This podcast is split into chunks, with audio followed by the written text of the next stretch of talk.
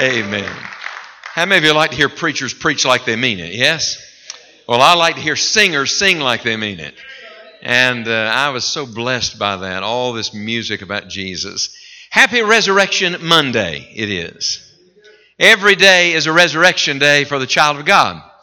And uh, I, I don't know about you, I, we had a great Lord's Day where we were, but I am so grateful to God that on a Monday, Christ still lives and He lives in me.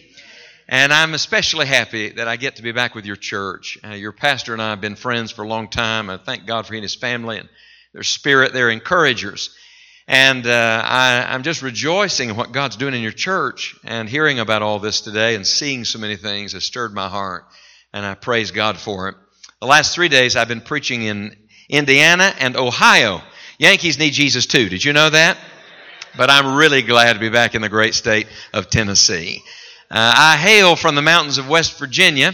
It's where I was born and raised. And uh, there's a fellow mountaineer somewhere. God bless you, man. No wonder there's a great spirit in this church. Did they make you stay up in that little booth by yourself? It's bad. Really, I'll come up and visit you after the meeting, all right? Uh, but I, I, grew up in West Virginia, and then we lived here in Tennessee, in Knoxville, for 23 years. And so, coming through there today, so many memories, and such a beautiful part of the world. And I just thank God for what the Lord's doing in beautiful Jamestown, Tennessee. Well, I want you to open the Word of God with me, if you will, tonight to the revelation of Jesus Christ the last book of your Bible. And when you find the book of Revelation, I want you to find Revelation chapter 20. And I'm going to do something tonight that I have not done before. I'm going to preach through Revelation 20 on the two days after Resurrection Sunday. and uh, when you come to Revelation 20, I think you'll understand why, because Revelation 20 describes the final two revel- resurrections. Uh, there are lots of resurrections in the Bible.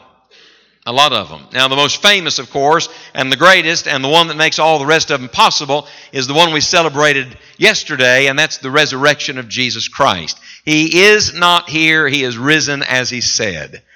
A few weeks ago, my wife and I were with a group in, um, in Israel, leading a Bible study group, and we were in uh, Jerusalem, and in the garden tomb, and you've been there. And I tell you, it just uh, this this Resurrection Sunday, I could see it. I could see it in my mind. It wasn't just black and white; it was in living color. I could see it and envision what that day was like. I'm glad we serve a risen Savior. But when you study the Word of God, the whole Bible is filled with the resurrections. For example, you have the widow of Zarephath's son resurrected. Uh, you have the widow of Nain's son resurrected. You have uh, the woman uh, Shunem, the Shunammite's son, raised from the dead. Do you remember the fellow that they were going to bury and they didn't realize they were putting him in a grave where the bones of Elisha were? And when they let him down into that grave, when his body touched the bones of Elisha, there was still so much of the power of God in Elisha's bones that old dead man got up. Can you imagine that? And that actually happened. That's in the Bible. Uh, when you come to the New Testament, you have our Lord Jesus, of course, raising the widow's son, raising Lazarus from the dead, standing in that cemetery saying, Lazarus, come forth. One old preacher said if he hadn't called him by name, every dead man in that cemetery would have come out of the grave. I think that's right. And then, did you ever notice in the gospel according to Matthew that when Jesus died on the cross, the Bible says the veil of the temple was rent in twain from the top to the bottom. There was a great earthquake. By the way, all that is significant, nothing by accident. The veil rent in twain. God provided access. The Heavenly Father reached over the balcony of heaven and said, We don't need this anymore. And the veil was removed because Christ made a way into the holiest of all. And then the earthquake, somebody said, What was that earthquake? I'm going to tell you what I believe. Remember what Jesus said? He said, If these hold their peace, the rocks will cry out. I really believe on the day our Lord died that all of creation shouted because they recognized, nobody else knew who he was, but all of creation recognized this was the Son of God. And then something else happened. The Bible says a bunch of the saints arose. Did you ever notice that?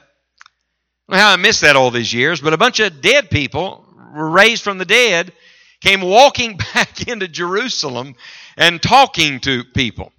Can you imagine being in the old city of Jerusalem that day when Jesus died, and here comes Grandma coming around the lane?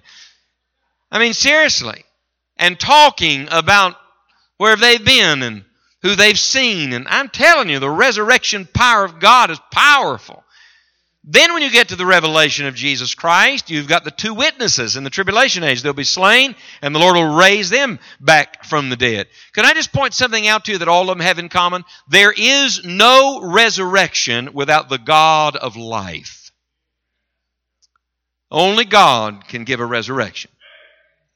Only God gives life, only God gives eternal life, and only God gives abundant life. There is no resurrection apart from the power of the God of life. So there's lots of resurrections. But when you come to Revelation chapter 20, you come to the last two. And they're identified a certain way. Let's begin with one verse. Look at Revelation 20 and verse number 6. What a verse this is. Revelation 20, verse 6 says, Blessed and holy is he that hath part in the first resurrection. On such the second death hath no power, but they shall be priests of God and of Christ, and shall reign with him a thousand years. Don't you love to find yourself in the Bible? How many saved people are here tonight? Would you raise your hand? Are you glad you're saved? You're in that verse. You're in that verse. Because the Bible says, look at the verse carefully, blessed and holy. Could I just remind you that there's only one who is truly blessed and holy, and that is the Lord. So if anybody else is blessed and holy, it's because of the Lord. So every blessing in my life, every blessing in your life, every blessing in eternity is because of the blessed Son of God. And every holy thing in us sure must be Jesus, because I promise you it's not us. Blessed, look at it, and holy is he that hath part in the first resurrection. Everybody take your pen out. Would you get a pen out? You're going to have to mark some things in your Bible tonight and tomorrow night. I want you to mark in verse 6 the first resurrection. Somebody say, wait a minute. I thought we've had all kinds of resurrections and Jesus has risen from the dead. There's a reason why it's called the first resurrection because I love this. It is not at the end of something, it is the beginning of something. You see, the first resurrection is that which leads us into our eternal state with God. And what will that state be? A state of no more dying. Anybody else looking forward to that? So remember, he's the Alpha and the Omega, beginning and the end, the what? The first and the last. God is the God of new beginnings. And so the first resurrection is, and we'll talk more about it tomorrow evening, that resurrection that we get to be a part of. It actually comes in phases. I don't want to get too far ahead of myself, but it starts at the rapture of the church. So when the trumpet sounds and the Lord Jesus Christ steps out on a cloud, and the dead in Christ shall what? Rise first. That's the beginning of the first resurrection. Charles Spurgeon, I was reading a while back, Charles Spurgeon said that if he had to choose between, between dying uh, and being resurrected, and being alive at the rapture, he would choose dying. He's the first person I've ever heard say that.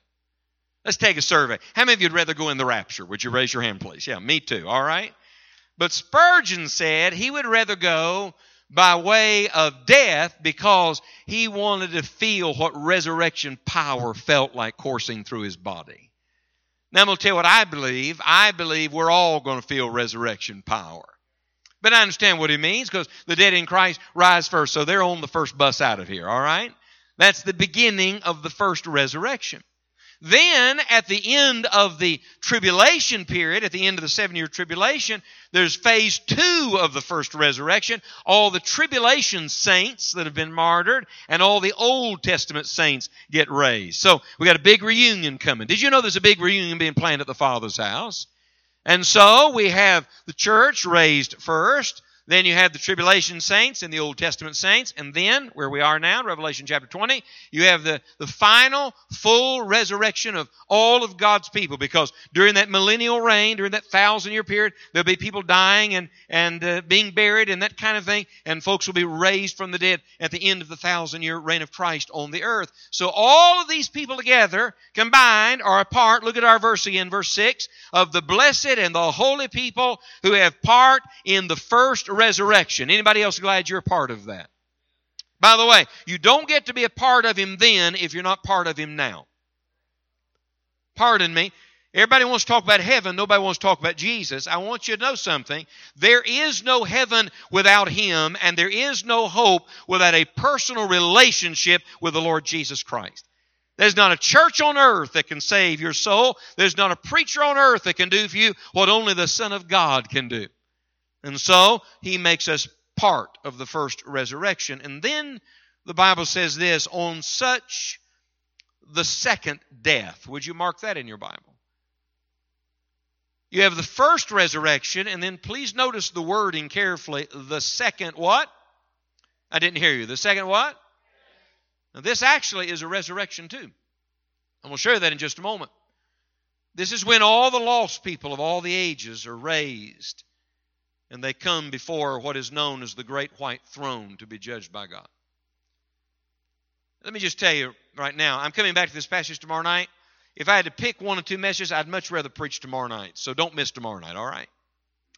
I say that because, frankly, I, this is not a subject I enjoy talking about. But I know this is what the Holy Spirit prompted me to preach this week. And so I'm just trying to do what the Lord told me to do. I don't like to think about hell and death and eternally separated from God and the great white throne. And, and let's just all get real. We want to come to church and get a warm, fuzzy feeling, and everybody says, That was nice. We really had a good time. Well, when I get done tonight, you're probably not going to feel that way. But I want you to know that what I'm about to read to you and show you from the Bible is just as real as heaven is. And it is the most awful thing you could ever imagine. You marked in your Bible the first resurrection. Resurrection, what a word that is. It's full of life and hope and expectancy and future. Isn't that right? Look how the Lord titles the second one. On such, the second, he changes the word. How many of you believe every word of Scripture is given by inspiration of God? You all believe that? So nothing's there by filler, nothing there by accident. The Holy Ghost chooses His words carefully because every word of the word actually means something. So look at this. The first raising is called a resurrection, but the second raising is not called a resurrection. It is called a what? A. Hmm. And why is that? Because there's no hope in it.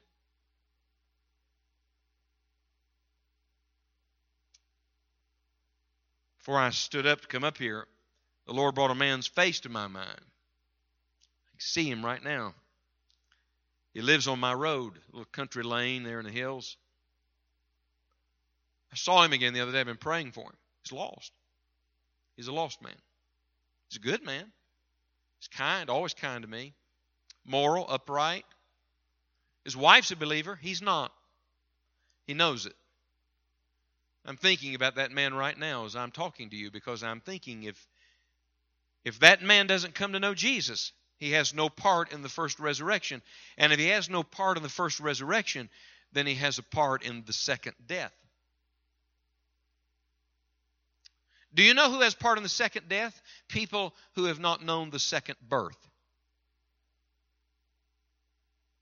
Somebody say, Well, how do you know somebody's going to be in that second death? It's real simple. If they've never had the second birth, if they've never been born again, then that means they do not have the life of God in them now. And if they do not have the life of God in them now, then they have no hope of life with God for all eternity. This is fascinating to me. But I'm looking around this room at a variety of people. I mean, we got every stage and age and, and season of life in this room. And we've got men and women, and we've got uh, maybe people that are well to do and people that are on the other end of the spectrum. And we've got maybe educated and uneducated. But I want you to know, in the end, there really are only two groups of people in this world. There are those that know God, and there are those that do not know God. There are those that have life, and there are those that are under the condemnation of sin. By the way, they're not going to be lost, they are lost now. And by the time you get to Revelation 20, it is sealed forever. Hold your place here just a second. Everybody put your right hand right here, Revelation 20. Coming right back. Go back with me to the beginning of your New Testament, to the Gospel according to John for just a moment. Because really, what we're reading in Revelation 20 at the end of the New Testament is what Jesus talked about at the beginning of the New Testament. Look at John chapter number 5 with me for a moment. Now you know John 3, John 3:16 and you know the great conversion of the woman in John 4, but come to John 5 and listen to Jesus speak. Look what he says. John chapter 5 and verse number 28, marvel not at this For the hour is coming in the which all that are in the graves shall hear his voice. Stop and look at me just a minute. There is no voice like the voice of the Son of God. You want to talk about a wake up call? L- listen to me. There will not be a person that can avoid the voice of the Son of God someday. Keep reading. Look at verse 29. And shall come forth they that have done good unto the resurrection of what?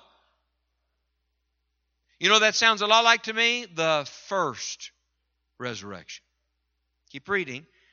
And they that have done evil unto the resurrection of what?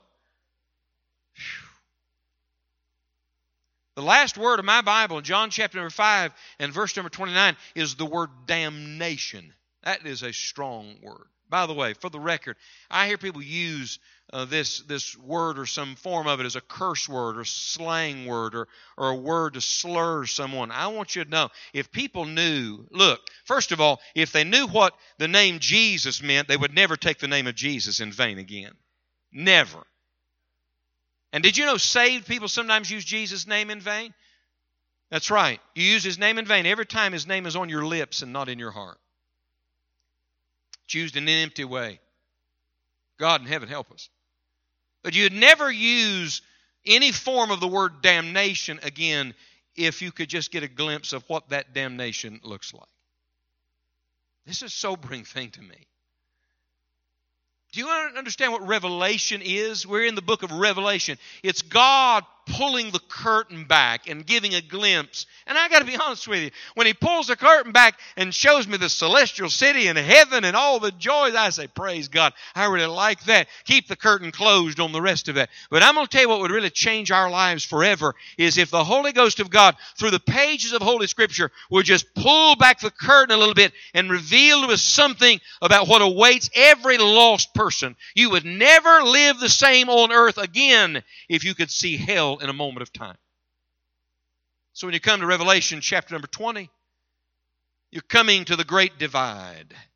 The great distinction between the resurrection of life and the resurrection of condemnation or, or of damnation. I was on a flight today, and a businessman sitting next to me, and I was actually preparing for tonight and for tomorrow night. I took my Bible out and some things to work with and started working, and he observed it. Did, did you know that when people find out they're sitting next to a preacher at 30,000 feet, it's really interesting? They're either really glad they're sitting next to you or really wish they weren't, one of the two. This man happened to be a believer. He said to me, he looked at what book I was in. He said to me, Can I ask you a question? I said, Sure.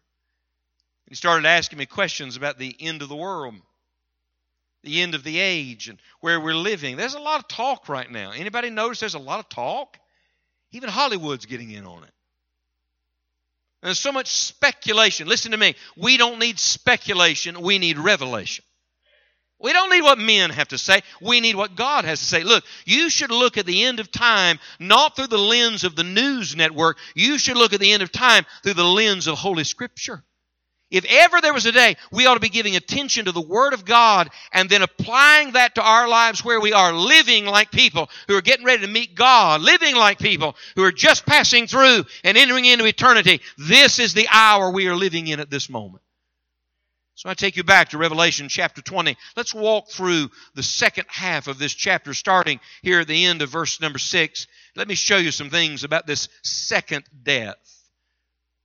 Notice, first of all, in verse number 7, the Bible says, And when the thousand years are expired, Satan shall be loosed out of his prison and shall go out to deceive the nations which are in the four quarters of the earth, Gog and Magog, to gather them together to battle, to the number of whom is as the sand of the sea. I've heard a lot of talk recently about Gog and Magog. Everybody talking about Gog and Magog. And just this week, just this week, I was in a meeting. A guy walked up to me and he said, "Have you heard that the river Euphrates has dried up? It's in the news right now." And I said, "Yes, I've heard that." And prophetically, that there's significance to that because the great armies of the east are going to come through that that valley, that river. And somebody said that could never have happened until this happened. Now, there's a lot of things like that. God's putting all the pieces in places, but please don't miss this. Some people get so consumed with trying to figure out who Gog and Magog is, they miss who God is emphasizing here, and that is Satan. what the devil is up to. Write this down in the margin of your Bible. Number one, the first thing you see in the second death is that there is a final deception. One final deception. We're living in a world of lies. That's what we're living in right now. Honestly, aren't you sick of it? You don't even know who you can trust anymore.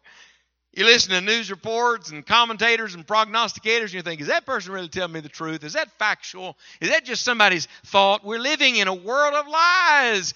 Do you know why we're living in a world of lies? Because sin at its very core is a lie.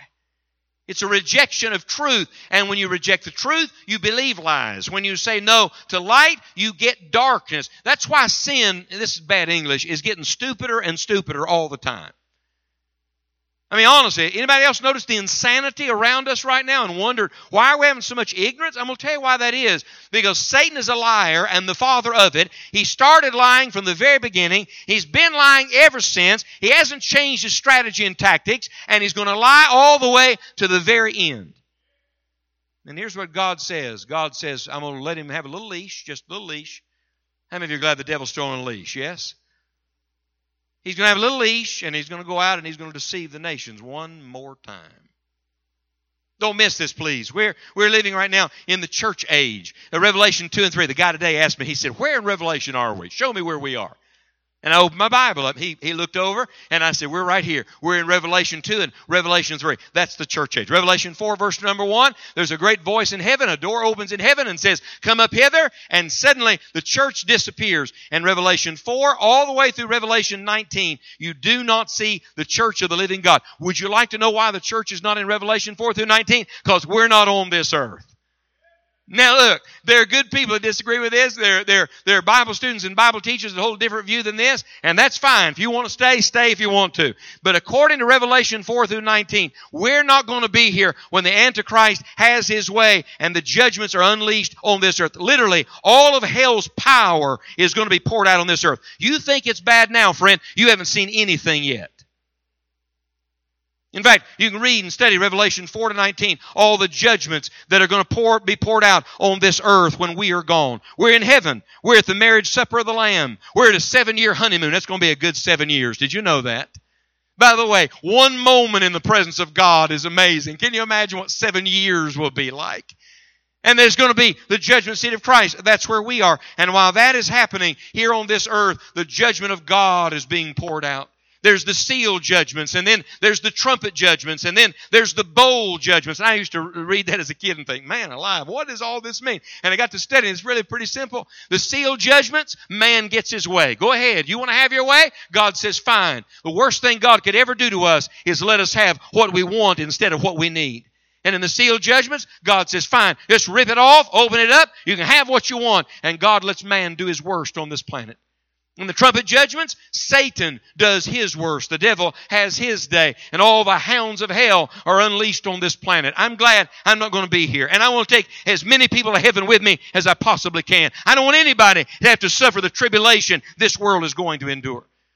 In the final bowl judgment, you know what that is? That's God having His way. See, look, man has his day and the devil has his day, but God always has His day in the end and the bowl judgments of the wrath of Almighty God being poured out on this planet. And I shudder to think what this world will be like when the salt and the light of the church is removed, when the Holy Ghost, the restrainer, is taken away, and the dam breaks and the flood tide of iniquity comes. Listen to me. All of sin and hell's power is going to hold sway over this planet. And then, at the end of the tribulation age, Jesus shows up. Come back tomorrow night for the rest of the story. We're coming back with him. It's pretty amazing, really. When he shows up, he's taken over. He's going to set up his throne and rule and reign on this earth for a thousand years. Now, time out right there. You know where we are now, right? That's where we're picking up right here. He has just reigned for a thousand years. How many of you think the Lord's reign on this earth is going to be a pleasant time? No, no, seriously. How many of you think if Jesus was in charge of all this mess, it wouldn't be a mess? And this is what is staggering to me to think that after a thousand years of peace, Satan's been shut up for a thousand years. A thousand years, he's been in prison. Read it for yourself in Revelation. And at the end of the thousand years, God says, All right, open his door. and Satan is loosed for a little season. How many of you think it seems insane to think anybody would believe him? You know what that reveals? How truly wicked the heart of man is, and how bent we are towards believing his lies instead of God's truth. Don't miss this. Please don't miss this. Look what the Bible says. In verse number 7 and 8, you have the final deception. Look at verse 9, you have the final rebellion. And they went up on the breadth of the earth and compassed the camp of the saints about and the beloved city, and fire came down from God out of heaven and devoured them. It's not even going to be a battle. Somebody said, that's going to be some kind of battle. You really think it's going to be a fight for God?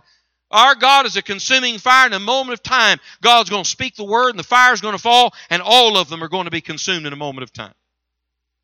Please don't miss this. This rebellion is after the Battle of Armageddon. I stood on Megiddo when we were there in Israel. I stood on that on that that plain, looking out over that valley and envisioning what's going to be like, that horrible army coming and, and the bloodshed in that valley, the war to end all world wars, the, the final world conflict. Wouldn't you think the world would learn its lesson? Wouldn't you think after they see the Messiah, wouldn't you think after they enjoy his reign, they would say, We want the Lord? But instead, you know what they do? They reject the Messiah a second time. You know what I see in this verse? I see the love of God and the hardness of men. The love of God, and that even then, God doesn't make anybody. Whew. What a God we serve. God could make man do whatever he wanted him to do, but he didn't make us robots. He gave us a will to choose and God, who loves the city, the beloved city, loves the people. And yet they sin against that love and they, they rebel against the loving heart of Almighty God. What a rebellion it will be. We read in the gospel records and we see them crying, Crucify him! Away with him! Give us Barabbas! And we shake our heads and we say, We would never have done that. Well, I want you to know, at the end of the age, the world's going to do it again. They're going to rebel against their Messiah. Keep reading. Verse 10. Here's the final retribution. And the devil that deceived them was cast into the lake of fire and brimstone where the beast and the false prophet are, and shall be tormented day and night forever and ever. And I saw a great white throne, and him that sat on it, from whose face the earth and the heaven fled away, and there was found no place for them. Oh, that, that that's staggering to me. No place for them. No place for them. No, no place for them. And I saw the dead, small and great, stand before God, and the books were open, and another book was open, which is the book of life. And the dead were judged out of those things which were written in the books according to their works. And the sea gave up the dead which were in it, and death and hell delivered up the dead which were in them, and they were judged, every man according to their works. You know what this is? This is the final judgment, the final retribution. It begins with the judgment of Satan. And I got to be honest with you, every time I read that verse, I think, good, I'm glad. He deserves it. And then I get to the next verse and see that on the heels of Satan's judgment is the judgment of every sinner that doesn't know Jesus.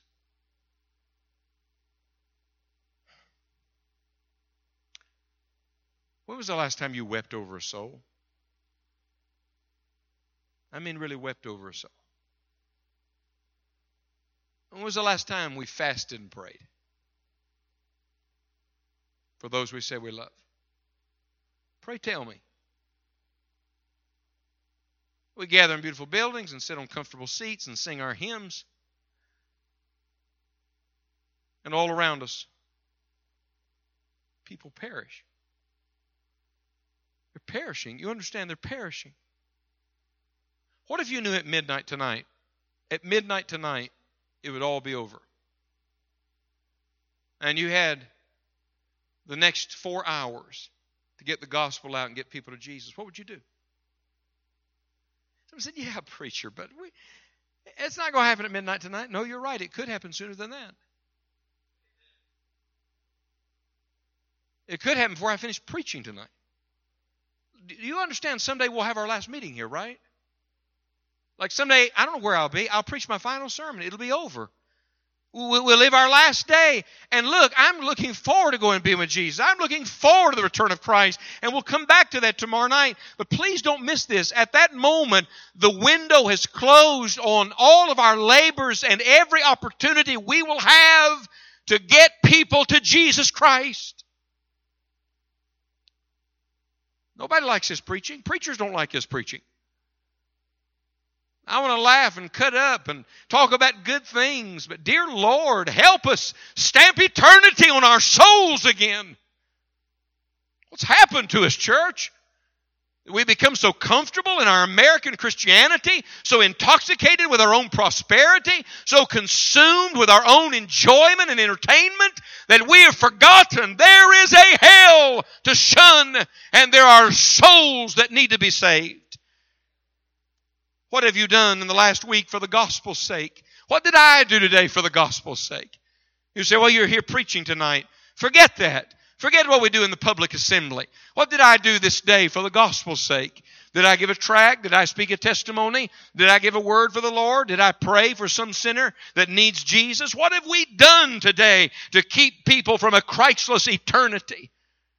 By and by, when I look on his face, I'll wish I had given him more we kneel at the nail pierced feet of Jesus Christ, what shall we say? What will he say? See, we're not going to be at this judgment. No, we got our own. That's the judgment seat of Christ. But this is the great white throne judgment. You know what this is in Revelation 20? This is the Supreme Court. You just think that imposing building in, in D.C. is a, that's not the Supreme Court. I'm talking about the Supreme Court of heaven, the Supreme Court of the universe.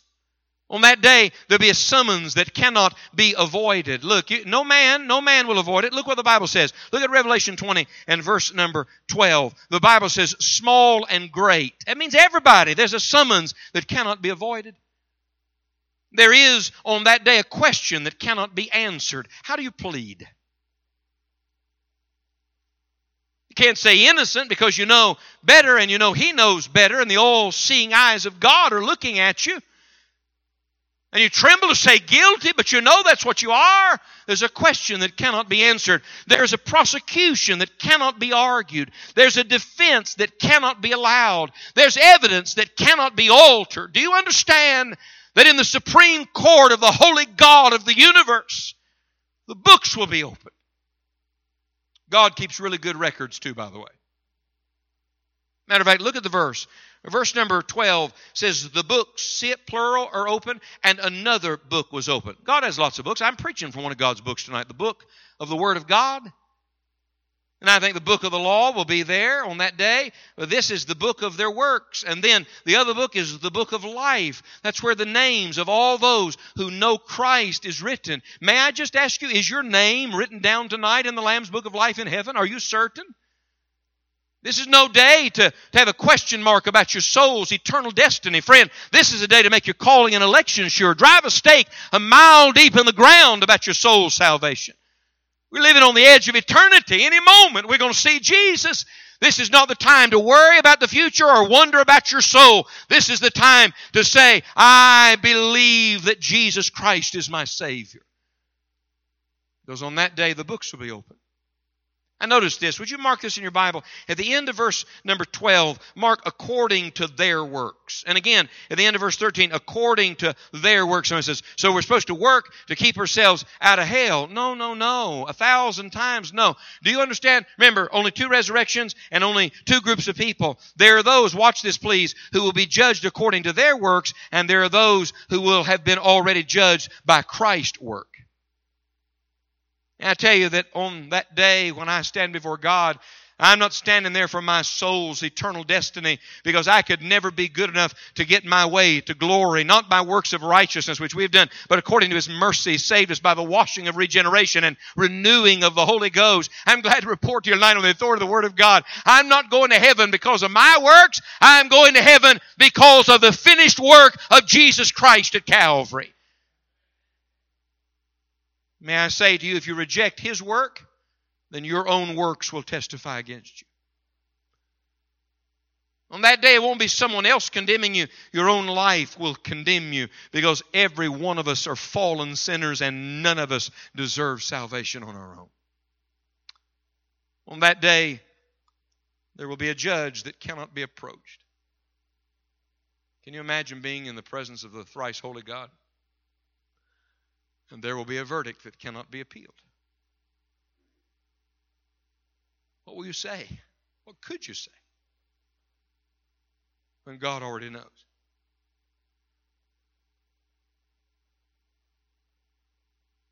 I'm thinking about a young man lives not far from us takes care of cattle on our road just up from our farm. There's another farm, a bunch of cattle there. I was out of the country not long ago, and he sent me a message Would you pray for me?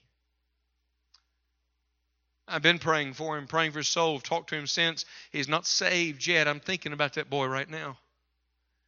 Dear Lord, don't let him go to hell. Dear Jesus, save him.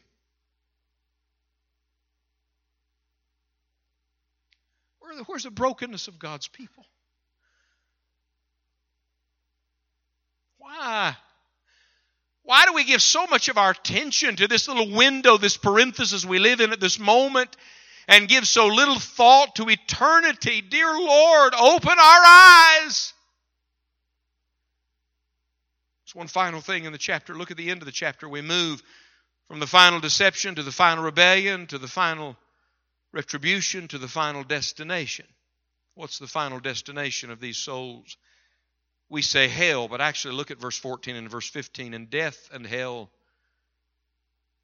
were cast into the lake of fire. This is, would you mark it, the second death. Remember? Remember where we started? Back in verse number 6, the second death. Here it is, like bookends on this section in verse 14, the second death. Look at verse 15.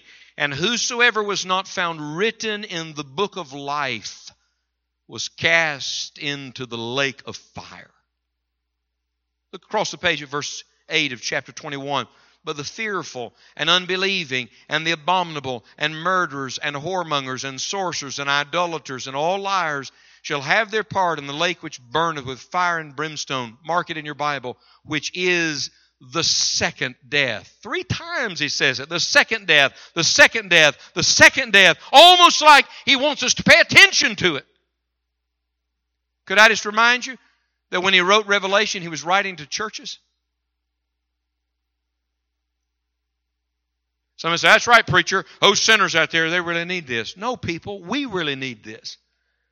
You know, Pastor, people say they want revival. They don't want revival. They don't want revival. They want their comfortable American prosperity to extend to their children and grandchildren. They want everything to stay the same. I got news for you. When real revival comes, nothing stays the same. God turns it all upside down. You know revival is? Revival is Holy Spirit awakening. And you know when it happens? When we start seeing things like God sees them, thinking like God thinks about them, feeling like God feels towards them. Look, please, if we really want revival, we got to stop this light, flippant Christianity light and start instead looking at eternal things and getting an eternal perspective. We've got to see that there's a resurrection coming that is a resurrection to death. I was chewing on this earlier today. Why does it say lake of fire? You ever wonder that? The lake of fire. You know what a lake is? A lake is stagnant water. A lake is a place where there is really no, no ebb and flow unless something is made to remove it. Do you know what the lake of fire is? It is a place of constant, no ebb and flow, constant pain and punishment for those who are separated from God forever because of their sin. And would you like to know what it's the contrast to? If you go to the end of the book, when we get to heaven, we'll see this tomorrow night. Do you know what's flowing out of the throne of God? The river of life. It's fresh. It's perennially fresh. Everybody, everybody in this world is either headed towards the river of life or the lake of fire. Everybody. How many of you glad you're saved now? Would you raise your hand? Now, be honest, how many of you know you're going to heaven? I, I don't mean you think or you're a church member or you're trying. You know you're going to heaven. Raise it up big and high. All right, I got another question for you. Who you taking with you? Who you taking with you? Who's going to look at you and say, That woman prayed me to Christ? Who? Who's going to get to the judgment seat and say, that man, that man right over there, that man led me to Jesus? That family, they moved into our into our subdivision and they got a burden for us and they wouldn't leave us alone till we got the gospel. They cared for our soul. I can see the woman right now. Just saw her preaching a gospel crusade a few months ago. And the last night of the meeting, a little elderly woman came down the aisle after the meeting. She's maneuvering her way through the crowd. When she got to the front, I recognized her. It was the woman that led me to Jesus 41 years ago.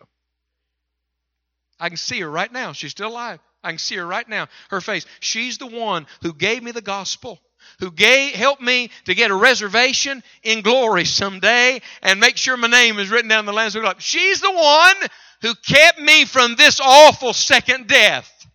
God used her. Now I'm wondering who on this planet would say, He's the one who did that for me. Years ago when I was in Knoxville, I got so burdened for a man. His name was Gene. He was lost. He was a carpet layer. He was a good man, carpet layer. I went by his house one night. I was so burdened for him. And I gave him the gospel again. Read every scripture I knew. Said everything I knew to say. Gene, you want to be saved? Not yet, not yet, not yet. And I still remember leaving his house that night. I was pulling out of the subdivision. I was by myself. And I was so broken. I had to pull off the side of the road. And I remember weeping and saying, Dear God, please save that man. I'll tell you why I'm telling you that story. Because I'm standing here right now talking to you and thinking, how long's it been since I've had that kind of burden for somebody? You think there's more lost souls or fewer now? You think we're closer or further away from the second coming of Christ? What's happened to our burden?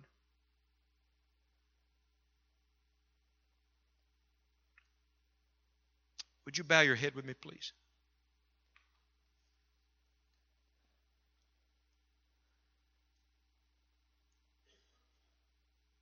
May I ask again, without any music, how many of you know you're saved? I mean, you really know you've been born again. Would you raise your hand? Would you raise both hands for just a moment? It won't hurt you. Hold them up high in the air. And with your hands lifted to God, would you just take a moment and thank Jesus for saving you? Just thank Him. Because if it wasn't for Jesus, you couldn't say that.